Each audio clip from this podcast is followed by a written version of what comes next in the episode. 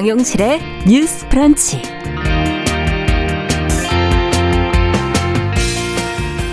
안녕하십니까 정용실입니다. 공군 여성 부사관 성추행 사건으로 인해서 군대 내 성폭력 처리 과정의 문제 또 조직 문화를 개선해야 한다는 지적들이 나오고 있습니다. 아, 구체적으로 어떤 것이 문제인지 또 실태조사 내용을 통해서 살펴보고 개선 방안도 같이 고민해 보도록 하겠습니다. 네, 조직 문화 얘기를 하다 보니까 이 문제가 제기된 곳이 군대뿐만이 아니지요. 기업 문화가 자유롭고 수평적이라고 알려졌던 IT 기업들의 구성원들 사이에서 갑질, 또 직장 내 괴롭힘 등의 피해 사례가 잇따르고 있는데요. 최근 네이버의 한 직원이 괴롭힘을 견디다 극단적인 선택을 했다는 의혹이 제기가 되면서 IT 기업의 노동 환경, 또 조직 문화의 문제점이 드러나고 있습니다. 실태가 과연 어떻고 무엇을 바꿔야 할지 네, 전문가 의견 들어보도록 하겠습니다. 6월 7일 월요일 정용실의 뉴스 브런치 문을 열겠습니다.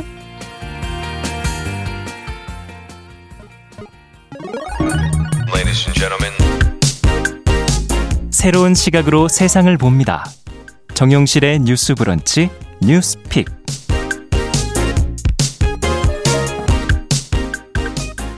네, 정용실의 뉴스 브런치 오늘도 뉴스픽으로 시작을 해보도록 하겠습니다.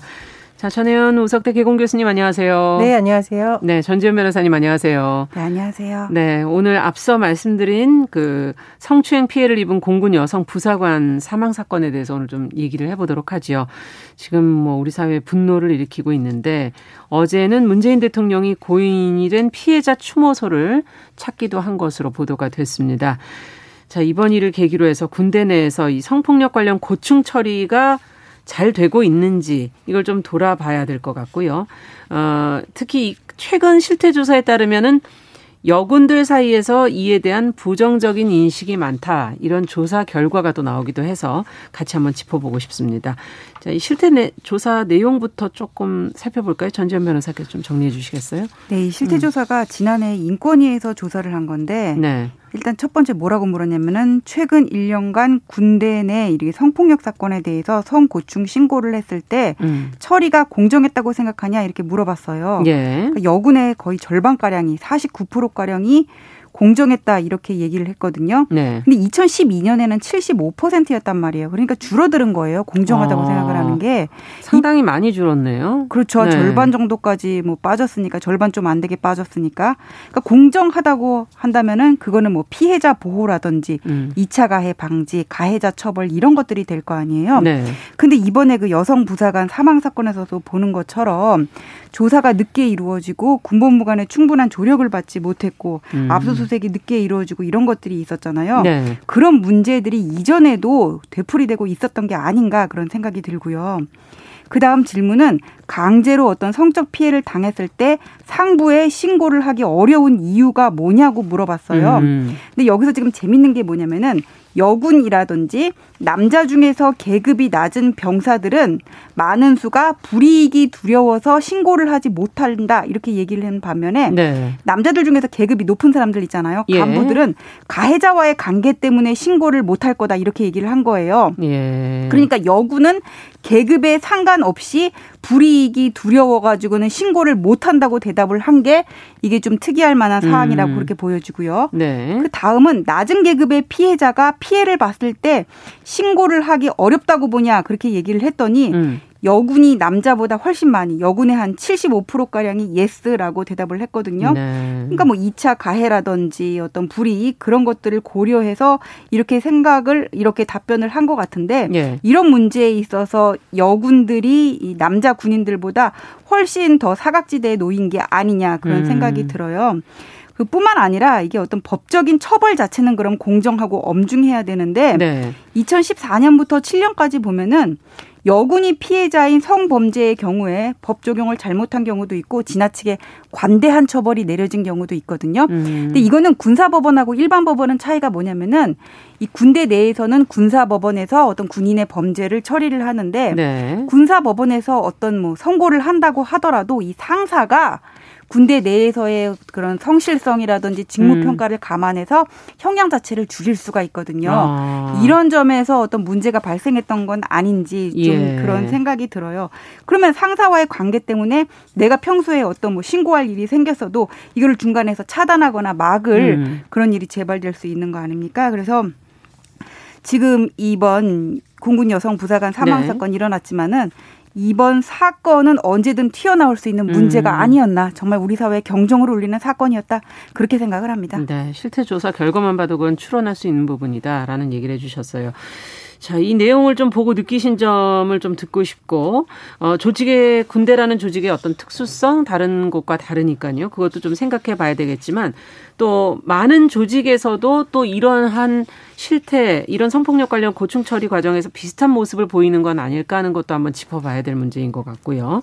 어, 어떻게 보시는지 전혜연 교수께서 먼저 좀 얘기를 해주시죠. 이게 공무원하고 공공기관의 특성이 있는데요. 예. 대부분 여기를 평생 직장으로 여기는 문화가 강합니다. 음. 그리고 안정성을 중시하고 조직 내에서의 평판이 매우 중요하죠. 그렇죠. 왜냐하면 어차피 뭐 이동을 한다고 해도 그 내부에서 이동인 경우거든요. 예. 그래서 갖는 장점도 있겠지만 단점이 바로 이런 사건에서 드러나는 음. 조직 문화가 너무 강할 경우에 개인이 정말 어이없이 희생되거나 음. 억압되는 구조가 발생이 된다는 건데 제가 한번 단계별로 한번 짚어봤습니다. 첫 번째로 네. 이게 피해자 잘못입니까? 가해자 잘못입니까? 명백하게 가해자 잘못이죠. 네. 전후를 성추행한 거잖아요. 네. 그런데도 지금 가장 극단적으로 정신적으로 피해자가 계속 고통을 겪었고 이른바 관심사병 취급을 음. 받았다는 거.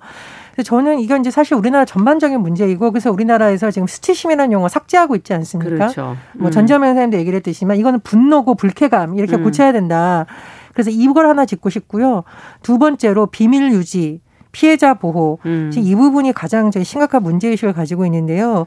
공공기관이 예, 부서를 이동하거나 이럴 때 비밀에 잘 되지 않습니다. 보통 PDF 파일로 전 직원에 공지하는 형식을 띠는데 그러다 보니 네, 네, 그렇다 보니 사람들이 인사가 갑자기 왜 났어? 무슨 일이 있어? 음. 걔는 누구래? 그럼 가해자는 누구래라고 하면서 사실은 이게 피해자를 보호하기 위해서 가해자 피해자 분리를 하는 건데 이 과정에서 다 노출이 돼버려요. 아. 근데 저는 정말 현장에서 어이가 없었던 게 뭐냐면 누군가는 피해자를 보호하려고 누구 굉장히 노력을 해도 행정 과정에서 나는 몰랐다 그냥 위에서 인사내기를 했다라고 하면서 이렇게 되는 경우가 의외로 굉장히 많습니다. 그렇겠네요. 이런 문제가 하나 음. 있고요. 세 번째 조사 과정 보통 이제 조사 과정에서 전문가들이 투입이 되는데 네네. 이 조사 과정에서 동료라든가 분명히 그런 사실을 묵과한 사람들이 못 봤다, 음. 모른다, 기억이 안 난다 이런 경우가 있는데 피해자들이 정말 절망하는 경우가 나의 동료 였던 사람들이 이런 음. 순간이라고 굉장히 말을 많이 합니다. 그래서 음. 이런 문화 또 하나 마지막으로 이 사람이 그러면 조사를 하고 가해자가 처벌을 받는다고 하더라도 네.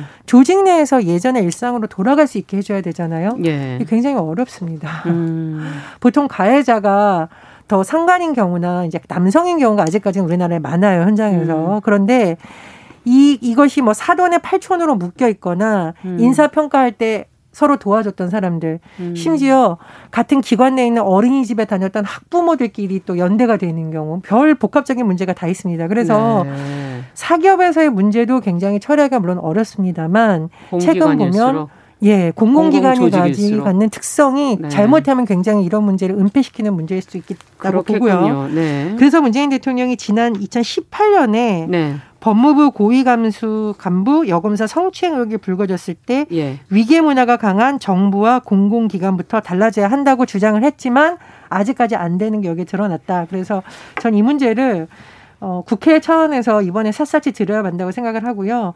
왜 저는 이게 국방부 차원이라고 얘기를 안 하냐면 처음에 이 사건이 터졌을 때 공군의 이 조사를 맡으려다가 네. 총리까지 나서서 질책을 하면서 이게 국방부 차원으로 올라간 그렇죠. 거죠. 네. 그러면 국방부 장관은 그때까지 여기에 대한 문제 인식이 제대로 없었다는 비판을 받을 수밖에 없습니다. 그래서 제가 이제 국회 일정을 보니까 국회 국방위 전체회의가 9일 오전 잡혀 있는데요. 네. 국방부 장관을 비롯해서 주요 관계자들한테 이거를 뭐 국방부 장관을 국방부에서 조사하지 음. 않을 테니까 국회 차원에서 좀 잘 들어봐야 된다고 생각을 하고요.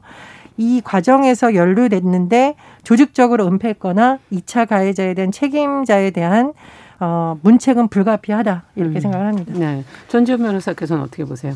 아 저는 주말에 이제 영화 밤셀이라는 걸 봤거든요. 음. 그러니까 폭스뉴스 도 아시잖아요. 예, 예. 그 폭스 미국의 폭스뉴스 안에서 벌어지는 그 여자 아나운서들 잘 나가는 네. 여성 앵커들에 대한 성범죄를 다룬 영화인데 그게 겉으로 보기에는 잘 나가고 성공한 커리어 우먼이에요. 근데 그 사람들이 그 프로그램을 하나 잡기 위해서는 음. 사장의 어떤 성적 요구를 들어줘야만 했던 그런 상황이 있거든요. 네. 근데 이거를 누군가는 비판적으로 보면은 욕심 많은 여자와 어떤 그런 성범죄를 하고 싶은 그런 남자와의 대가 아니야 이렇게 볼 수도 있지만은 음. 그 영화를 보면은 여성이 이제 그런 성희롱을 요구를 하니까 성적 그런 거를 요구를 접대를 요구를 하니까 그 방을 나갈라 그래요. 그러니까 음. 사장이 나가는 여성을 향해서 뭐라 그러냐면은 너 계약 만료 다음 달이지 이렇게 얘기를 하거든요. 음. 그때부터 이거는 거래가 아니라 위력에 의한 성범죄라고 저는 그렇게 생각을 하거든요. 네. 그러니까 영화에서는 여성들이 이제 폭탄 선언을 해가지고는 그 사장을 내보내는 걸로 해피엔딩으로 마무리 지었지만은 음. 현실에서는 그렇게까지 힘들다고 봐요. 그리고 저는 이 밤샐 영화를 그냥 영화다 픽션이다 이러고 치부할 게 아니라 현실에 현실에서 어딘가에서는 분명 이런 일이 벌어질 수 음. 있다고 음. 생각을 하거든요. 누군가는 공부 잘해서 잘 나가는 여자들 많으니까는 이제 남녀 평등 필요 없어. 음. 그렇게 얘기를 할지 모르겠지만은 아직도 우리 사회 이면에서는 많은 여성들이 어떤 성적 불쾌감을 밝힘에도 받음에도 불구하고 불이익이 두렵거나 인간관계를 위해서 참고 넘어가는 음. 경우들이 많단 말이에요. 네. 아직까지 우리 사회 내의 이런 성인지 감수성은 학점으로 치면은 저는 C 학점이다. 지금 그렇게 보이거든요. 네. 그 앵커께서는 아까 음. 성폭력에 대한 조직의 인식, 처리 음. 절차, 방식이 어떻게 바뀌어야 되지 않을까 예. 그런 말씀을 하셨는데 어느 조직이든 보면은 이제는 매뉴얼은 다 갖춰져 있어요. 예. 그런데 아직 그 인식이 시작점 정도밖에 안 되고 제대로 안 지키기 때문에 문제가 되는 거거든요. 음. 이런 거를 뿌리 뽑기 위해서는 어떤 공공기관에 대한 국회 차원의 조사도 필요하겠지만은 예. 이번에 이건 벌어진 이 사건이요. 정말 여기에 대해서 일벌백계하고 음. 앞으로 이런 일이 벌어지면 어떻게 처벌된다는 거를 음. 명 명백히 보여줘야 된다 그렇게 생각하고 네. 또 군대 내라는 특수성도 여기에서는 영향을 미쳤다고 그렇죠. 생각을 하는데 네. 제가 아까 상사가 군사법원의 판결을 이렇게 깎을 수 있다 그렇게 말씀드렸잖아요. 예. 그러니까 네. 이런 꼭 뭐 어떤 군 작전과 무관한 오늘 한결의 사설에도 있던데 음. 무관한 그런 형사 사건 같은 경우에는 민간 경찰의 수사를 맡기고 그다음에 군사 법원의 어떤 업무 범위를 그런 데까지는 재판하지 않고 민간 법원에서 할 수 있도록 줄이는 방안에 대해서도 음. 생각을 해봐야 될 것 같아요. 네. 이 여성 같은 경우에 사망한 여성 같은 경우에 법률 조력이니 그 변호인이 음. 그 군법무관 해가지고는 군 검찰이랑 그다음에 판결하는 사람들이랑 다 한 사무실 썼다는 거 아니에요? 그렇죠. 이거는 말도 안 되거든요. 예. 이게 뭐 군사 작전과 관련해서 어떤 비밀성을 유지해야 될 그런 사건도 아니었고 이런 경우까지 다 군법무관이 대응하게 할 필요가 있을까? 음. 저는 그래서 근본적으로 제도 개선이 필요하고 이 사건은 분명히 엄밀하게 엄중하게 처벌을 하고 넘어가야 됩니다. 네. 이 사건에 대한 처벌 부분에 있어서 두 분이 일단 동일하게 강경한 처벌이 필요하다라는 얘기를 해 주셨어요. 자, 어, 저희가 앞으로도 지금 이 문제는 지금 어, 진행 중인 사건이기 때문에 조금 더 지켜보면서 계속 좀두 어, 분과 이야기를 좀 나눠보도록 하겠습니다. 자, 두 번째 뉴스는 이재용 삼성전자 부회장에 대한 사면론이 최근 지금 보도가 많이 되고 있고 언급이 일단 많이 되고 있습니다. 문재인 대통령과 여당의 기류가 과거하고는 좀 다르다는 그런 보도들이 나오고 있는데 사면론이 지금 제기되는 이유는 무엇인지 또 기류가 어떻게 그러면 변화되었다는 것인지 어, 사면론에 대한 제일 중요한 건 또 국민들의 시각이 아닐까 싶은데요. 그건 또 어떻게 어, 달리 변화되고 있는지 아니면 또 갈리고 있는 것인지 한번 짚어보고 싶네요. 전혜영 교수께서 좀 정리해 주시겠어요? 예, 우리 앵커께서 사면론이 요즘 자주 보도되고 있다라고 했는데 저는 이 말씀에 적극 공감합니다. 여론이 뜨겁다. 예. 이거는 여론이 뜨거운지 안 뜨거운지는 해석이 엇갈리는 시각도 거고. 한번 보자고요. 그렇죠. 예, 네. 예, 자주 보도되고 있다는 분명히 일부 언론에서 자주 보도를 하고 있다. 그러나 언론의 보도 방식이 좀 다릅니다. 그래서 음. 그걸 전제로 제가 말씀을 드리겠는데 이 사면론이 도대체 언제부터 이렇게 많이 언론에 보도됐을까 봤더니 4월 말에 네. 이른바 삼성과의 상속세와 관련된 것이 발표가 됐어요. 네. 그래서 굉장히 뭐 큰 규모로 한다, 사회 환원한다라고 했었는데 이때부터 사실 언론에서 음. 아, 혹시 사면이 가능한 거 아닌가 이 정도로 사회 환원을 한다, 큰일을 음. 한다라는 또 기도가 약간 있었고요. 정치권에서 본격 제기된 것은 지난 5월 4일 민주당의 이원욱 의원이 반도체 위기 극복을 위해서 그렇죠. 이재용 부회장을 사면해야 된다라고 했는데 당시 민주당에서는 이게 당 차원의 것이 아니다. 개인, 개인 의견이다. 음. 라고 했었고 이원욱 의원도 지금 언론 인터뷰 보면 당시에 개인 의견이었다고 밝히고 있습니다. 예. 자, 그런데 다시 또 사면이 이른바 청와대에서 어, 발 뉴스로 나오게 된 것은 지난 5월 10일 대통령의 취임 4주년 특별 기자회견이 열렸어요. 네. 근데 제가 이 언론 보도가 하루 달라서 전문을 좀 찾아봤습니다. 네. 이거는 기자가 먼저 질문을 했네요. 음. 전직 대통령에 대한 사면 필요성도 얘기를 했었고 음. 이재용 삼성전자 부회장에 대한 사면 논의가 활발해지고 있다. 전이 질문도 이상합니다. 논의가 활발해지고 있다는 근거를 얘기를 해야 되는데 어쨌든 질문을 이렇게 했습니다. 그랬더니 대통령이 뭐라고 했냐. 자, 전직 대통령에 대한 부분은 제가 생략을 하겠고 음. 반도체 경쟁력이 세계적으로 격화되고 있고 반도체 산업에 대한 경쟁력을 더욱 더 높여나갈 필요가 있는 것이 분명한 사실이다. 음. 자, 대통령이 이렇게 말하면서 뭐라고 했냐. 그러나 그 또한 마찬가지로 형평성, 과거의 선례, 국민 공감대를 음. 생각하지 않을 수 없다. 대통령의 권한이라고 하지만 대통령이 결코 마음대로 쉽게 결정할 수 있는 사안이라고 생각하지 네. 않는다. 라고 했는데 다음날 언론 보도를 보니까 어떤 언론은 대통령이 마음대로 쉽게 결정할 수 있는 사안이 아니다라고 제목을 음. 썼고요. 어떤 언론은 국민의 의견을 들어 판단해 나갔다라는 것에 방점을 음. 찍었습니다. 어쨌든 이것이 이제 취임 기자회견 때 나오면서 또 언론에 언급이 된 거죠. 언급이 된 겁니다. 네. 자, 그리고 최근 들어서는 사실 그 이후에 재계에서 어, 경제 5단체에서 음. 어, 이, 이건 아, 아, 죄송합니다. 이건희가 아니라 이재용 부회장의 사면에 대해서 뭐 건의를 했다 이런 뉴스가 나왔었고 네. 최근에 집중적으로 관심을 받은 것은 지난 6월 2일 대통령이 미국 방문 이후에 음. 어, 이른바 재계의 주요 관계자들 4대 그룹 대표 초청 청와대 오찬 간담회를 했습니다. 네. 그런데 저는 이것도 지금 언론 보도가 좀 갈린다는 게 제가 청와대 공식 브리핑을 좀 찾아봤거든요. 네. 청와대 공식 브리핑에서는 문 대통령의 발언이 딱 한마디 나와 있습니다. 음. 고충을 이해한다. 음. 청와대 홈페이지 들어가 보시면 딱 한마디 나와 있습니다. 고충을 음. 이해한다. 그러니까 재계에서 여러 가지 의견을 얘기했더니 대통령은 고충 이해한다고 답변을 했는데 이후에 언론 보도 청와대 관계자의 말을 인용한 것을 보면 굉장히 자세하게 나와 있어요. 음. 경제 5단체가 건의한 것을 고려해 달라라고 재계 관계자가 얘기했더니 문 대통령이 고충을 이해한다. 국민들도 공감하는 분이 많다라는 음. 등등의 발언을 했다라는 겁니다. 네. 자 이러다 보니까 여기에 대해서 여러 가지 해, 어, 해석이 해석들. 나오고 있는데 네. 민주당 내 일부 의원들은 어, 대통령의 입장이 좀 변한 게 아닌가 이렇게 음. 해석을 하고 있지만 민주당의 박용진 의원 같은 경우에는 어, 절대 반대라는 입장을 내고 있는데 음. 돈, 백, 힘 있는 사람들은 사면 대상 일선에 오른다라고 하면서 그게 법치주의냐라고 비판하고 음. 있습니다. 자, 그리고 이게 재계나 일부 종교단체는 또 이종용 부회장의 사면을 주장하고 있는데 참여연대와 경실련을 비롯한 일부 시민단체는 음. 최근에 청와대 부근에서 기자회견을 열고 또 강력히 반대한다는 의견을 내기도 한 상황입니다. 네. 자, 그렇다면 과연 이걸 어떻게 저희가 바라봐야 될지, 뭐, 대통령의 생각이 정말 과연 달라진 것인지, 어, 또 국민들의 생각은 그럼 과연 무엇인지 두 분의 얘기를, 의견을 좀 듣고 싶네요. 어, 저는 청와대에서 이재용 부회장 사면 안 할 것 같아요. 음. 그러니까 청와대에서 이재용 부회장의 사면을 처음에는 고려했을 수 있어요. 네. 논의는 해봤을 수 있지만은 이게 네. 정치적으로도 큰 실익이 없다고 생각하고 아마 사면 안 하실 가능성이 크지 않나 그렇게 생각이 드는데 네. 그렇게 그 전망하시는 이유는 네. 그 이유는 뭐냐면은 일단 지금 말씀하신 것 같이 재벌 총수 봐주기 어떤 불공정의 문제가 제기될 수가 있어요. 네. 이게 국민 여론도 엇갈리는 부분이거든요. 그 다음에 이재용 부회장을 사면할 어떤 필요성이 있다면 음. 그런 것들을 감수를 하고 해야 되겠지만은 네. 이재용 부회장이 그때 2년 6개월 선고 받았었죠 지난 예. 대법원에서 그 그렇죠. 그 뇌물과 관련해서 네. 박근혜 전 대통령에 대한 관련해가지고 2년 6개월 받았는데 지금 절반 넘게 살았어요. 음. 그러면 이제 8.15 사면할 시기 왜 8.15 크리스마스 이때 되면 그렇죠. 사면 가능하잖아요. 그때 되면은 가석방 요건 충분히 갖추거든요. 가석방 요건은 어떻게 되는 겁니까? 뭐 형계 3분의 1을 경과를 하고 그다음에 네. 행정 성적이 양호하고 벌금을 네. 납부하고 이런 것들이 갖춰져야 되는데 음.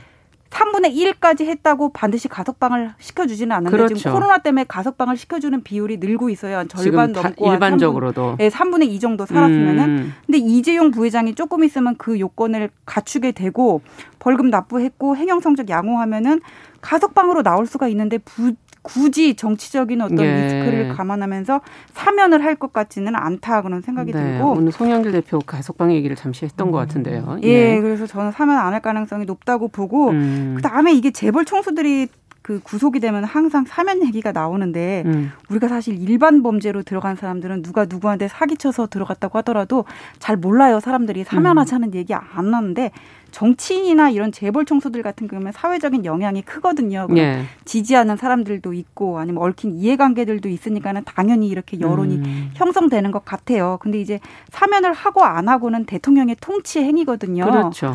어떤 만약에 이재용 부회장이 뭐 10년형을 선고받았다고 하더라도 음. 정말 사면이 필요하다고 생각하면은 저는 대통령이 좌고우면하지 않고 그거를 강행하는 게 맞다고 음. 그렇게 생각이 드는데 어쨌거나 이번의 경우에는 사면은 없을 것 같습니다. 네. 어떻게 보십니까? 그 전에 계속 백신 확보에서 어떤 역할을 하지 않겠는가?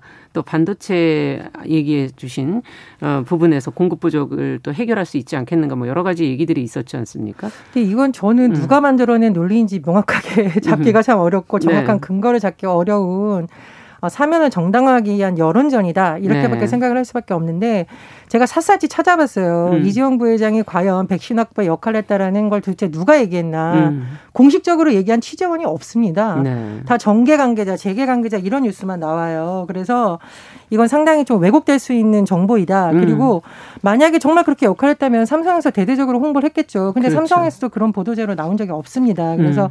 이건 물밑 여론전이다. 사면을 위한 이렇게 생각을 하고요. 두 번째로 저는 가석방도 사면도 하면 안 된다라는 입장이에요. 음. 공정이라는 것이 문재인 정부가 외쳤지만 또 가장 비판을 받고 있는 부분입니다. 근데 음. 이런 시점에서 만약에 재벌 총수에 대한 가석방이나 사면까지 단행한다면 많은 국민들이 국정농단 사태에 대해서 분노해서 촛불을 들어서 이 정부를 탄생시키는 데 역할을 했던 시민들이 굉장히 절망할 거라고 생각을 하고요. 네. 두 번째로 이 지금 이 부회장에 대해서 불법 합병 회계 부정 혐의 재판이라던가 조사도 진행되고 있는데 음. 그 상태에서 가석방하고 사면을 해준다는 게 과연 법치주의적인 측면에서도 맞는 것인가 이런 생각이 듭니다. 그리고 음.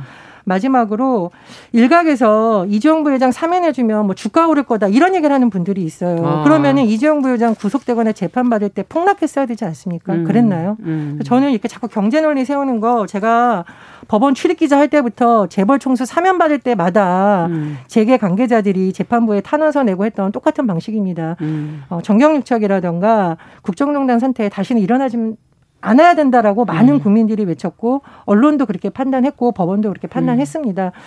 그렇게 진통을 겪으면서 했던 결론 이렇게 호딱 뒤집으면은 많은 국민들이 더 분노할 수도 있다. 저는 이렇게 음. 생각을 음. 합니다. 아 근데 이게 백신하고 주가는 좀 말이 안 되는 것 같은데요. 네. 백신 수확도 어쨌거나 실패를 한 거고 그렇죠. 지금 투자를 한다 그래서 왔는데 이재용 부회장이 나온다고 해서 이게 또 개선이 될 것 같지는 않아요. 백신 음. 상황은 음. 그럴 가능성은 낮아 보이는데 지금 선고를 받은 게 2년 6개월 정도거든요. 예. 그럼 이 정도면은 다른 모범수 같은 경우들도 가석방을 받을 수 있어요. 그래서 음. 재벌 총수라고 해서 혜택을 받아서는 안 되지만 그렇다고 해서 또 가석방을 해주고 요새 좀 비율이 계속, 증가를 하고 있는데 음. 또 불이익을 받아도 안 되지 않을까 저는 좀 그런 생각입니다. 아니죠. 음. 일반 뭐 민생 사범이라던가 음. 그런 것하고 국정농단 사태를 저지르고 지금 도 여러 가지 재판을 받고 있는 사람하고는 동일하고 보다는 좀 어렵다고 봅니다. 아, 그러니까 여러 가지 재판은 무죄 추정 원칙이 적용되잖아요. 아 근데 이거는 지금 재판이 났던 부분이기 때문에 계속 얘기가 되고 있는 거고 그리고 가석방하고 사면이라는 것이 어떻게 보면은 아까 통치 얘기를 하셨는데 통치라는 것이 국민 통합이라든가 인권 문제 있어서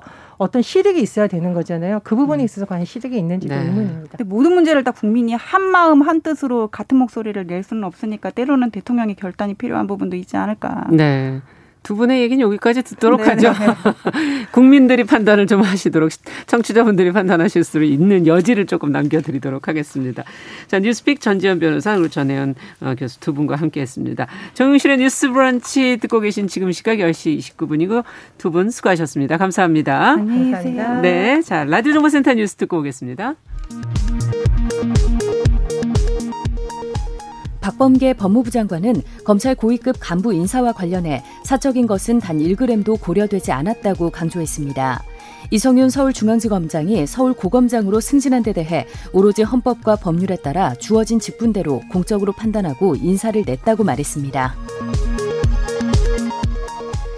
군 당국에 따르면 공군 본부 양성평등센터가 극단적인 선택을 한 이중사가 장모 중사로부터 성추행 피해를 본 지 사흘 만인 3월 5일 관련 내용을 인지하고도 국방부에 제대로 보고하지 않은 것으로 드러났습니다. 민주노총 서비스연맹 전국 택배 노동조합은 오늘부터 조합원 6,500여 명의 출근 시간을 오전 9시로 배송 출발 시간을 오전 11시로 늦추고 분류 작업을 거부하는 단체 행동에 돌입한다고 밝혔습니다. 지금까지 라디오 정보센터 조진주였습니다.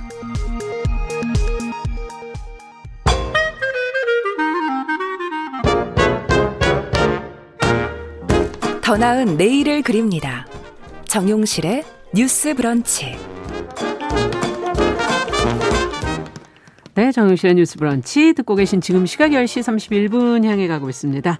월요 인터뷰 시간입니다. 아, 이 시간 또 기다리시는 분들 많으신데요. 오늘은 어, 네이버, 카카오 뭐 이런 IT 대기업들은 이 조직 문화가 좀 열려 있고 복지도 좋다 그래서 요즘에 꿈의 직장으로 여기는 분들이 많은데요. 얼마 전에 이 네이버 직원이 업무 스트레스를 호소하면서 극단적인 선택을 했었죠.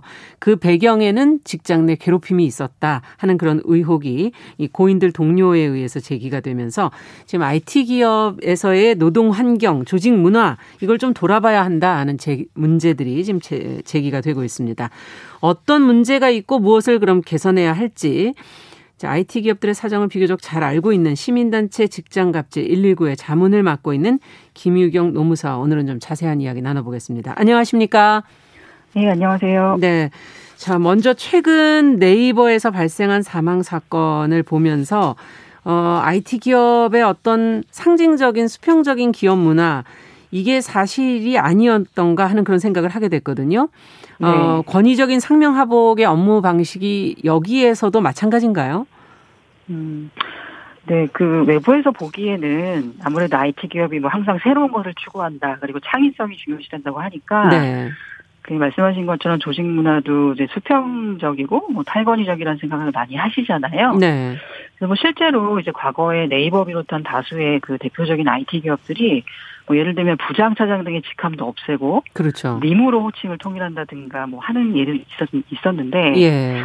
근데 이번에 이제 그 사안이 불거진 것처럼 예. 실제로는 예. 네이버 비롯한 IT 기업들 특히 큰 기업들에서 음. 권위적이고 상명하복식인 업무 지시가 이루어지고 있고 근데 그 이유를 살펴보면은 네. 성과 중심주의 등이 뭐 가장 큰 문제이긴 하겠지만은 음. 일단 조직 구조 자체부터가 상급자에게 어떤 문제 제기나 항의를 할 수 없는 구조입니다. 아. 좀더 자세히 설명을 드리면 예. 를 들어 네이버 관리 조직 구조를 살펴보면은요. 네. 그 말하자면 CEO 등의 이제 C 레벨이라고 하는 간부가 세 명이 있고 예.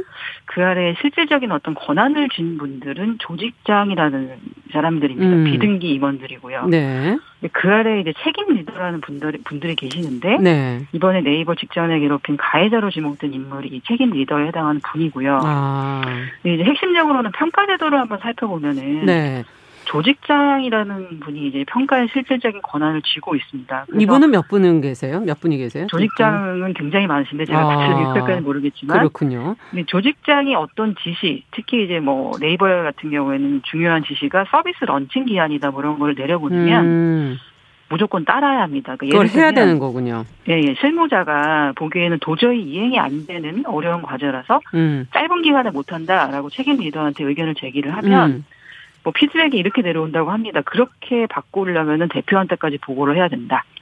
이 피드백은 뭐냐면 시키는 대로 하라는 얘기인 거죠. 아. 그리고 이제 조직장이 어떻게 보면 실질적인 평가 권한을 쥐고 있기 때문에 음. 만약에 조직장이 뭔가 빗보이는 행동을 한다고 한다면 그 책임 리더의 인사 고과가 좋지 않겠군요.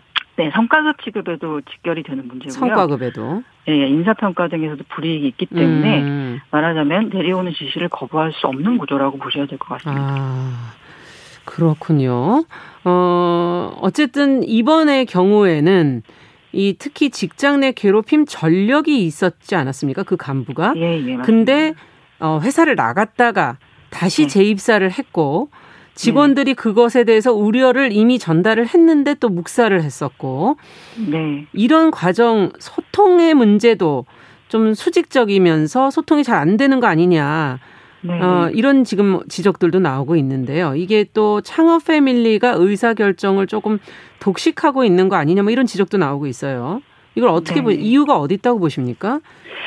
그 이미 이 부분은 이제 뭐 창업 패밀리다 이런 부분은 언론에 많이 다수 보도가 되었는데 네. 다시 한번 보자면 그런 거죠. 이제 네이버의 사례만 보더라도 이제 창업자인 이혜진 씨 같은 경우가 어, 서울대 선후배 관계인 이제 그, 그 C레벨 간부를 음. 영입을 했고, 네. 그 말하자면 CO라고 알려져 있습니다. 그리고 그 간부와 역시 서울대 동문인 이번 직전에 괴롭힘 사건의 가해자가 있는 거고요. 책임 리더. 네. 네, 예, 말씀하신 것처럼 가해자의 괴롭힘에 대해서 다수의 의견 제시가 있었는데 네. 이 시레벨 간부가 이제 친밀한 관계라는 이유로 그걸 묵살을 했던 과정들이 음, 있었고 음.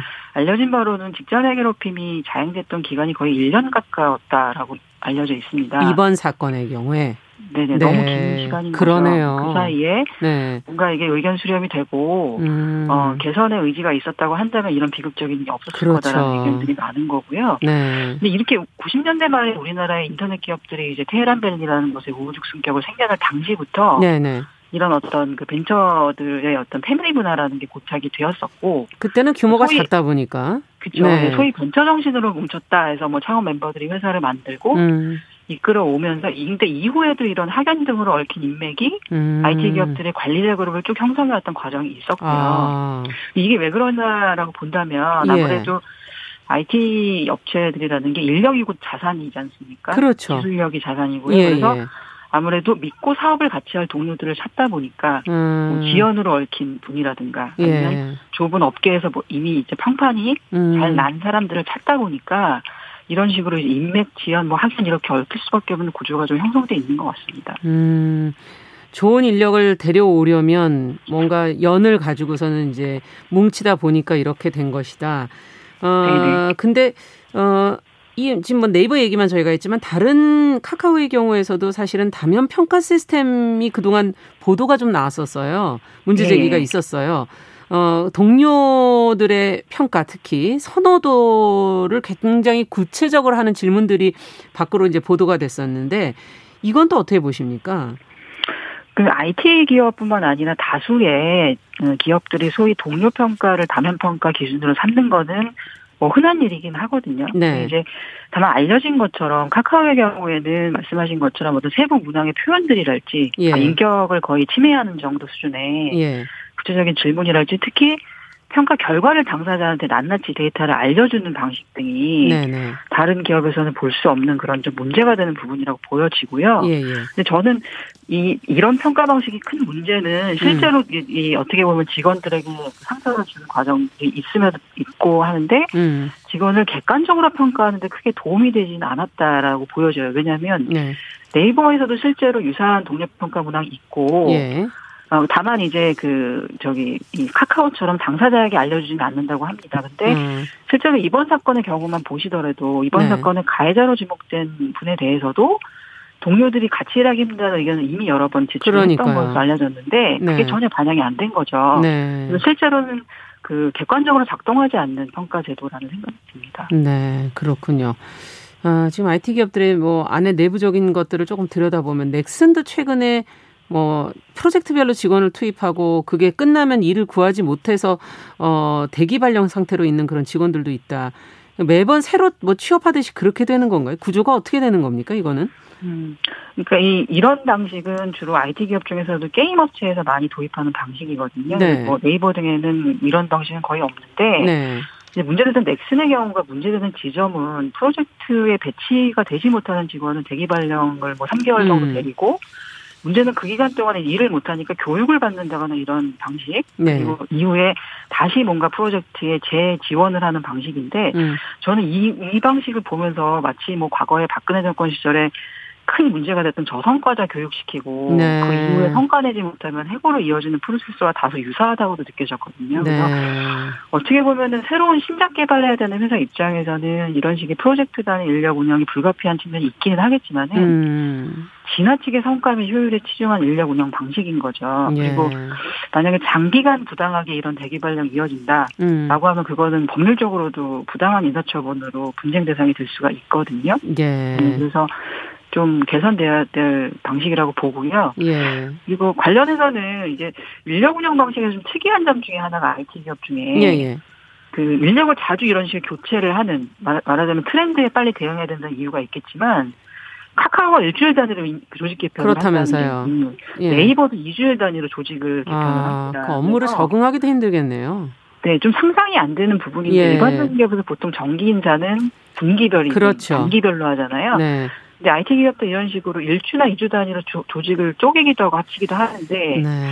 노동자들 입장에는 굉장히 적응하기 쉽지 않은 조직 네. 구조인 거죠. 지금 뭐 여러 가지 기업들을 한번 돌아보면서 IT 기업 문제들을 얘기하고 있는데 어, 다른 것보다 장시간 노동도 그동안 너무 당연시되어 거 아니었을까 하는 지적들도 나오고 있고 네. 또 어, 어쩌면 사내 근태 관리 시스템에서도 꼼수를 쓴 사례들도 있었다고 하고 산업 구조상의 원인일까요? 트렌드를 너무 따라가야 되기 때문에 그만큼 힘겨운 건가요? 음, 예, 그거는, 예, 맞습니다. 그거는 사실 근데 회사의 어떤 항변인 거고요. 네. 회사가 이번에 그 네이버 같은 경우도 장시간 노동 문제까지 나오니까 음. 뭐 우리가 24시간 대국민 서비스를 하는 업체이다 보니까 불가피하다라는 변명도 했다고 하는데요. 네. 사실 이제 주 최장 52시간의 법제도 취지는 예. 말하자면은 그 이상 주당 근무를 하게 되면은 노동자의 건강에 이상이 생길 수 있다. 그렇죠. 실 권리를 보장해야 된다는 취지가 있는 건데 네. 사실 업종 특성 내세워가지고 우리는 어쩔 수 없다라고 한다면 그런 법 취지를 전혀 이제 무시하겠다라는 음. 말이나 똑같은 거고요. 네. 근데 지금 오늘 잠시 후에 네이버 노동조합이 성남 노동부 성남지청에 그 특별근로감독 요구하는 기자회견 여는 거로 알고 있습니다. 아. 그래서 아마도 그게 받아들여진다면 노동청이 이번에 이런 주 52시간 초과 노동 등에 대해서도 뭐 조사에 착수할 것으로 보이는데 네. 각종 법 위반 사항이 발견이 된다면은 엄중한 조치가 필요하다고 보여집니다. 그러네요. 예. 자, 근데 앞서 처음에 창업 정신, 벤처 정신 이런 얘기 해주시면서 패밀리로 학연 지원 이런 인연을 중심으로 뭉치기 시작했다. 어, 작은 기업에서 갑자기 지금 폭발적으로 기업의 성장이 이루어지면서 단기간에 어떻게 보면 성장을 한 우리나라의 모습을 보는 것 같은 그런 느낌도 들기도 네. 하는데 이 부분에서 어떤 관리 시스템을 제대로 잘 만들어 그 체급에 맞는 시스템 만들어져야 되는 거 아닌가 하는 생각도 들기도 하네요. 네. 어떻게 보십니까? 그, 음. 얼마 전에 며칠 전에 이제 네이버 1분기 매출이 발표가 됐고 분기 매출만 1조 5천억 원 육박을 했는데 네. 이 회사가 만들어진 지 지금 20년이 좀 넘었습니다. 예. 그런데 말씀하신 것처럼 짧은 기간 동안 급속 성장하는 과정에서 오로지 성과 중심으로 조직을 만들어 오다 보니까 음. 조직 문화나 조직 관리 시스템이 거의 이제 그 부재했다고 보여지고 네. 이 관련해서 상징적으로 저는 이 생각이 좀 들던데 그 2, 3년 전에 그 네이버 창업자인 이혜진 씨가 그 총수 내지는 회장이라는 직함을 스스로 거부하시고 네. GIO라는 직함을 달았습니다. 근데 네, GIO라는 직함이 글로벌 인베스트먼트 오피서잖아요. 아. 그래서 최고 투자 책임자입니다. 네. 이거에 대해서 내부에서도 쓴소리가 많이 나오고 있는데 음. 내부에서는 시레벨 간부들의 주된 관심사 그리고 이제 창업자의 주된 관심사가 이 이름에서 드러나듯이 주가 방어 아니냐 그리고 음. 성장하는 과정에서 이런 문제들에 대해서 외부의 쓴소리나 뭐 음. 뭐 내부 직원들의 목소리에는 귀 기울이지 않는다. 네. 음. 그래서 그 노조가 네이버에 생긴 이유도 음. 기억하시겠지만 소통의 문제로 시작을 했었던 거거든요. 네. 그래서 이런 어떤 조직 문화랄지 아니면 내부 직원들의 고충에 대해서는 예. 귀를 기울이지 않았던 측면이 이번에 이런 사건으로까지 이어졌다고 저는 보고 있습니다. 네. 자, 끝으로 어떤 노력들이 필요할지 제안을 좀 해주신다면? 참 이게 항상 괴롭힘 관련해서 원론적인 얘기들을 할 수밖에 없는데 예. 어쨌든 법은 계속 바뀌어서 그 예를 들면 이런 식의 어떤 한 노동자를 죽음으로 몰고 갈 정도의 괴롭힘에 음. 대해서는 추후에는 뭐 가해자 처벌 등도 필요하겠지만은요. 음. 어쨌든 근본적으로는 이게 어떤 하나의 사건에 대응하는 것보다는 음.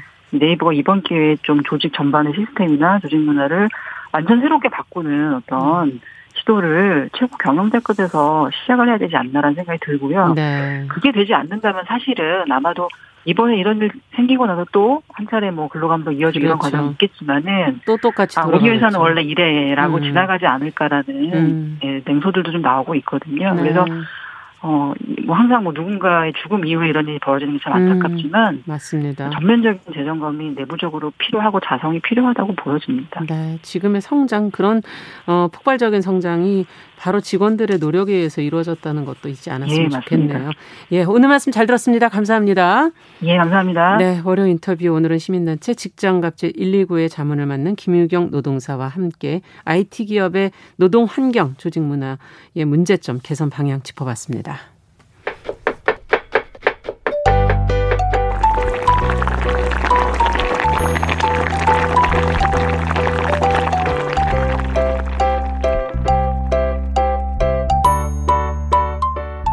정유실의 뉴스 브런치 듣고 계신 지금 시각 10시 45분 향해 가고 있고요. 오늘도 건강한 식탁 홍신의 요리 연구가 잘해 주셨습니다. 어서 오십시오. 안녕하세요. 아니 오늘은 삐삐처럼 예쁘게 머리. 아 예, 머리가 많이 양갈래로 묶으시고. 네.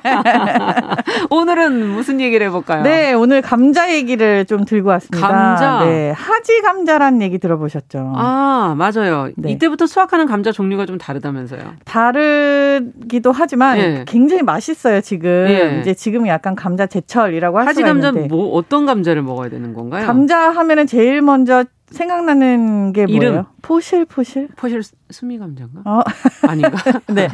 대부분 수미 감자를 네. 많이 알고 계세요. 근데. 이 수미 감자를 많이 알게 된 것 중에 하나가 수미 감자가 지금 전체 그 수확량에서 네. 차지하고 있는 비중이 많이 있기도 하고 아. 그리고 그 메이저 브랜드의 감자칩에서 이거를 아. 텔레비전 광고에 태우면서 그래서 자꾸 이름이 어디서 들어봐서요. 어디서 많이 들어봤죠. 그리고 네. 또 한국 이름 중에 숨이 되게 익숙하잖아요. 김수민 선생님도 계시고.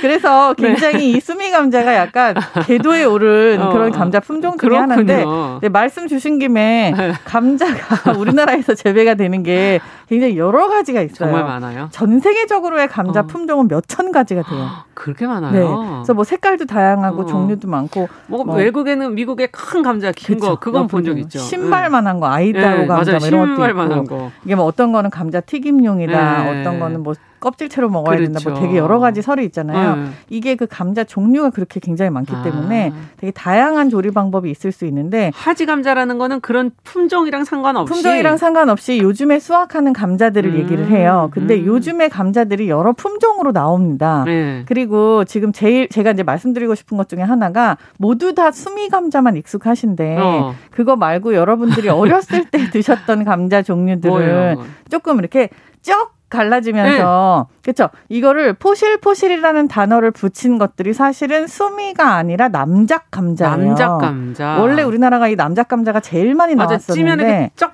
벌어져. 그죠. 껍질이 쫙 그렇죠. 지진이 나 있어요. 네. 그 근데 그게 벌어져야 맛있어요. 그, 그죠. 그게 이제 분이 난다고 얘기를 음. 하잖아요. 그래서 이게 분질 감자예요. 분질 감자. 이게 전분 함량이 되게 많아서 사실 음. 수미 감자하고 남작이라고 하는 분질 감자를 음. 싹 단면을 잘라갖고 보면은 겉에는 비슷하지만 분질 감자인 남작이 하얀색이에요. 아, 전분량이 더 많은 거죠. 그렇군요. 그리고 수미 감자는 솔직히 단백질량이 조금 더 많아서 아. 이건 약간 누리스름한 색이 있어요. 아, 맞아요, 맞아요. 그래서 이게 잘라놓고 나면 다르고 아. 그리고 이렇게 이빨에 쩍 붙는다 그러죠. 네. 이게 이렇게 가운 탁 갈라져서 나오지만 먹으면 이빨에 쩍 붙어요. 네. 이게 이제 분질 감자거든요. 아. 요걸 보고 사람들이 이제 쪄놓으니까 포실포실하다 포실포실. 이런 얘기를 해서 분이 음. 난다라고도 음, 하고 여름에 특히 장마철에 그쵸. 감자나 고구마 쪄가지고서 너무 맛있죠. 비 오는데 밖에는 안 나가고 아. 그냥 방바닥에 딱 배를 붙이고서는 뭐를 뿌려 드세요? 설탕 소금을 소금, 뿌리죠. 소금 네. 소금 파시군요. 음. 저는 설탕하고 소금을 같이 섞어요. 아, 섞어요. 네, 같이 섞어 갖고 그걸 이렇게 솔솔 뿌린 다음에 네. 거기에다 이제 신김치를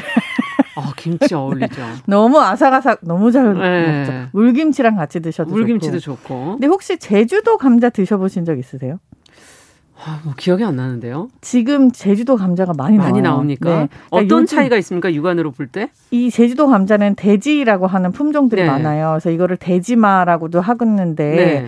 요것도 남작이랑 비슷하게 그러니까 남쪽에서 아. 온 감자들이 대부분 요렇게 비슷하군요. 분이 난다고 보시면 돼요. 음. 그리고 심지어는 요 분이 나는 감자들의 특징이 우리가 흔히 쪄 먹으면 맛있다라고 음. 하잖아요. 근데 음. 이거가 어, 서양 요리에서 뇨끼라고 하는 것들이 있어요. 예. 뭐 감자로 만드는 파스타 종류, 예. 뭐 감자 수제비, 그렇죠. 요런 거 요리할 때 너무 좋아요. 아 그렇군요. 네. 감자 네. 수제비, 그렇죠. 심지어 예. 튀김, 감자 튀김. 튀김. 아 그렇죠. 왜냐하면 전분질이 많기 때문에 이게 아. 딱 튀겨놓고 나면은 그 되게 안정적인 색깔이 아. 나면서 굉장히 딱 이렇게 짠득짠득한 그런 느낌의 튀김이 되는 거죠. 음. 근데 이제 이걸 감자 볶음을 만약에 한다. 그럼 너무 전분이 나오니까. 그렇죠. 그래서 그 물에다 한동안 담궈 놔서 전분을 물이 빠져나간 다음에 그렇죠. 그 다음에 이제 음. 문제가 없지만 정말 감자 볶음을 하려고 그랬는데 한 통으로 감자 전이 나오게 되는 음, 경우가 생기는 그러니까요. 거죠. 이런 것들이 요리하는 데 있어서 좀 특장점이고 요즘에 자주색 감자도 있던데. 자주색 감자 있어요. 이건 뭐예요? 빨간 감자도 있고 이거는 다른 종류. 뭐한 건가요? 아, 교배를 시켜서 만드는 경우도 있지만 사실은 종류 자체가 너무 여러 아, 가지라서 뭐 자주색 감자도 또 안에 물결 음. 무늬가 음. 있는 게 있고 또 어, 봤어요 물결 무늬. 그렇죠. 이제 네. 그게 약간 부르고뉴 지방의 레드 감자라고도 얘기를 하는데 음. 그런 감자도 있고 수입된 거군요. 그죠. 종자 자체는 음. 이제 해외 종자인 거죠. 음. 멕시코에 가면 제가 어렸을 때는 아니고 22살에 멕시코를 네. 가봤거든요. 시장에 갔더니 감자를 이렇게 쌓아놓고서는 음. 파는데 그 감자가 한 20몇 가지가 종류가 다 다른 걸 파는 거예요. 음. 그러니까 우리나라처럼 이렇게 수미, 뭐 돼지, 남작 이런 식으로 음. 딱 나눠져서 몇 개만 나오는 게 아니고 그 나라는 정말 너무 다양한 감자를 먹고 아. 있는 거죠. 근데 뭐 우리나라도 알감자도 있고 되게 그렇죠. 여러 다양한 품종의. 감자들이 용도별로 있어서 음. 골라 드시면 좋고 제가 오늘 이 이야기를 시작한 거는 네. 요즘에 감자를 먹으면 제일 좋은가요? 너무 맛있고요. 음. 여러분들이 생각하는 것처럼 수미 감자도 지금 나오지만 음. 사실 지금 조금 수미 감자는 일러요. 음. 요즘 나오는 것들이 대부분 남작? 돼지, 네, 돼지? 돼지만한 남작 감자들이 나와요. 음. 요거를 쪄서 드시는 것도 좋지만 요걸 갖다 뭐 라면 끓일 때 좀 넣으시고. 진짜요? 네, 라면 끓일 때 썰어갖고 이거 넣으면 정말 너무너무 국물이 맛있는 감자라면이 돼요. 감자라면? 네. 요걸 좀 얇게 썰어갖고 이렇게 그렇게 넣으셔서 좀 처음부터 끓이셔가지고 만들기도 하고 예. 왜냐하면 전분질이 많으니까 그렇겠네요. 우리가 항상 고소한 국물을 낼 때 쌀뜨물 이용한다고 아. 하잖아요. 그게 다 전분질 국물이어서 굉장히 구수하고 아. 맛있는 거거든요. 감자를 이렇게 국물 요리에 활용하시면 또 엄청나게 맛있습니다. 감자국 끓여도 그러면 맛있겠네요. 아우, 너무 맛있죠. 네. 감자국 베이스는 멸치 다시마로만 딱 해갖고 끓이면 맞아요. 너무 고소하고 달고 맛있죠. 아. 근데 이게 조금만 보관을 잘못 음. 밖에 하루만 어떻게 좀 잘못 둬도 요즘에 날이 더워 그런지 싹이 바로 톡톡 튀어나오더라고요. 네. 근데 이거 뭐 위험하다 막 그러니까. 어, 감자싹은 우리가 옛날에 배우지 않았습니까? 예. 솔라닌이라고 예. 하는 성분 그러니까요. 때문에 뭐 예. 독성분이 있어서 그래서 잘 파내야 된다. 어, 이 파내야 된다라는 거에 대해서 저는 항상 주방에 있고 요리를 예. 하잖아요. 제가 사고를 많이 봤어요. 감자는 싹이 나면은 파내는 게 아니에요. 그러면 이게 파내고 잘못 드셨다가 그 감자비 아끼려고 했다가 병원비가 훨씬 많이 나가는 경우들이 생겨요. 생각보다 버려요? 네. 감자는 싹이 났다라고 하면은 그냥 그 부분을 완전 자르시거나 아니면은 버리시는 게 훨씬 더 안전합니다. 그래요? 땅에 음. 심으셔도 돼요. 땅에 그냥 심을까요, 걔를? 감자 싹을 그래서 안 나게 하는 게 더 중요해요. 어, 그럼 어떻게 보관을 해야 돼요? 날이 더운데? 날이 더운 거랑은 솔직히 상관이 없고요. 네. 이뭐 습도도 물론 중요하지만 네. 햇빛이 많이 들지 않는 곳에다가 하셔야 돼서 음. 엄마들이 대부분 아우 다용도실 힘들 지저분해 죽겠는데 자꾸 까만 봉다리를 이렇게 씌워 놓잖아요. 그렇죠, 그렇죠. 그게 사실 햇빛을 차단하는 거예요. 아. 이렇게 햇 빛만 조금 차단을 해줘도 되게 좋은데 어. 사실 이 봉다리 같은 비닐 종류보다는 그러니까 신문지. 또 안에서 물이 나더라고요. 네. 비닐에서는. 그래서 그 수분 차단 때문에 그건 별로 좋지가 음. 않고 신문지 정도를 살짝 덮어 놓으시는 아, 게 제일 좋고 그래 나는 감자를 진짜 오래 먹어야 된다. 이렇게 한 네. 봉다리 샀는데 너무 다 박스로 사시는 분들도 계시잖아요. 그렇죠. 그러신 네. 분들은 이걸 최대한 옆으로 펼쳐 놓으셔야 돼요. 걔네끼리 붙지 않게. 네. 펼쳐 놓지 않으시면 아. 그 사이에서 이게 딱 유기 작용으로 해 갖고 음. 싹이 나기 시작하잖아요. 음. 그렇기 때문에 웬만하면 펼쳐 놓으시던지 아니면 냉장고에 넣으시는 거는 원래 감자 냉장 보관을 하면 안 된다라고 알고 계시잖아요. 음. 아니요? 진짜 오래 드셔야 되는 경우는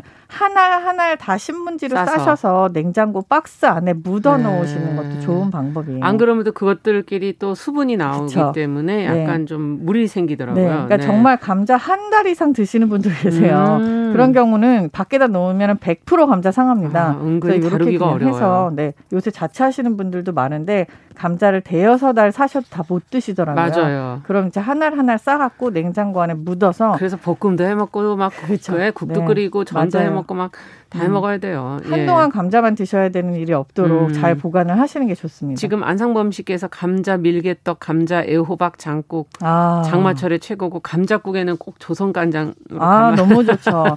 그렇죠. 국은 아시는 분들. 네, 국은 예. 간장으로 간할 때 조선 간장으로 해야지 맛있죠. 그래 맞아요. 아니 감자 애호박 장국 진짜 저도 땡기네요. 진짜? 이거 약간 고추장 풀어가지고 음. 감자국에 고추장이 들어가게 되면 약간 맛이... 찐득해지잖아요. 네, 이게 찌개처럼 너무 맛있잖아요. 어. 애호박 넣고 새우젓으로 탁 간해가 간을 하면 진짜 맛있겠네요. 아니 그러면 어, 좀 알려주셔야 될 것 같아요. 요리를 음. 이제 여기 마침 얘기를 해주시니까 네. 감자전도 잘 부치는 방법, 또 감자 볶음 잘하는 방법 뭐, 아, 예, 뭐 이런 것좀 팁들을 좀 주시죠. 되게 쉬운데 많이 어려워들 음. 하시는 이유 중에 하나가 뭐냐면 갈변하고 나서는 먹 고싶 깊어지지가 않는 거죠. 네, 감자가 약간 빨갛게 되니까. 음. 근데 이럴 때 양파를 같이 가르세요. 아. 그리고 요새는 강판으로 갈다 보면 시간이 지나면서 금방 갈변을 네. 해요. 그러니까 이렇게 food processor 같은 거 있잖아요. 음, 믹서기라고 하는 믹서기. 거. 거기에다가 양파 한 4분의 1개를 넣고 음. 감자 2개를 넣고 같이 갈아서 네. 그 물을 없애지 마시고 거의 네. 물이 이제 뜨거든요. 나오잖아요. 네, 그 없애지 마시고 짜시는데 안 짜셔도 음. 돼요. 없애지 마시고 거기에다가 감자 전분 가루 나오는 거 있죠. 음. 그거 한 숟가락만 탁 섞어서 그대로 붙이시면 갈변하지도 않고 아. 굉장히 양파를 조금 섞으면 네 쫀득쫀득 너무 음. 맛있는 감자전이 돼요. 그리고 감자 채전도 요새 맛있어요. 아, 채를 쳐서? 네, 채를 쳐가지고 하면은 이거는 다른 거 아무것도 필요 없이 네. 자기네들끼리 감자 붙으니까 예. 이대로 그냥 붙이기만 하시면 돼요. 끝날 시간이 다 됐네. 음, 시간이 항상 없죠. 시간이 항상 없어. 요리를 하다 보면은 예. 네. 다음 시간에 또좀 어, 저희 제, 네. 맛있는 음식들 알겠습니다. 준비해 주시기 바랍니다. 건강한 식탁 오늘은 하지 감자가 나오는 6월 맞아서 감자 얘기해 봤습니다. 홍신의 요리 연구가 함께했습니다. 감사합니다. 정용실의 뉴스 브런치 월요일 순서 여기서 마치겠습니다. 내일 다시 뵙겠습니다. 감사합니다.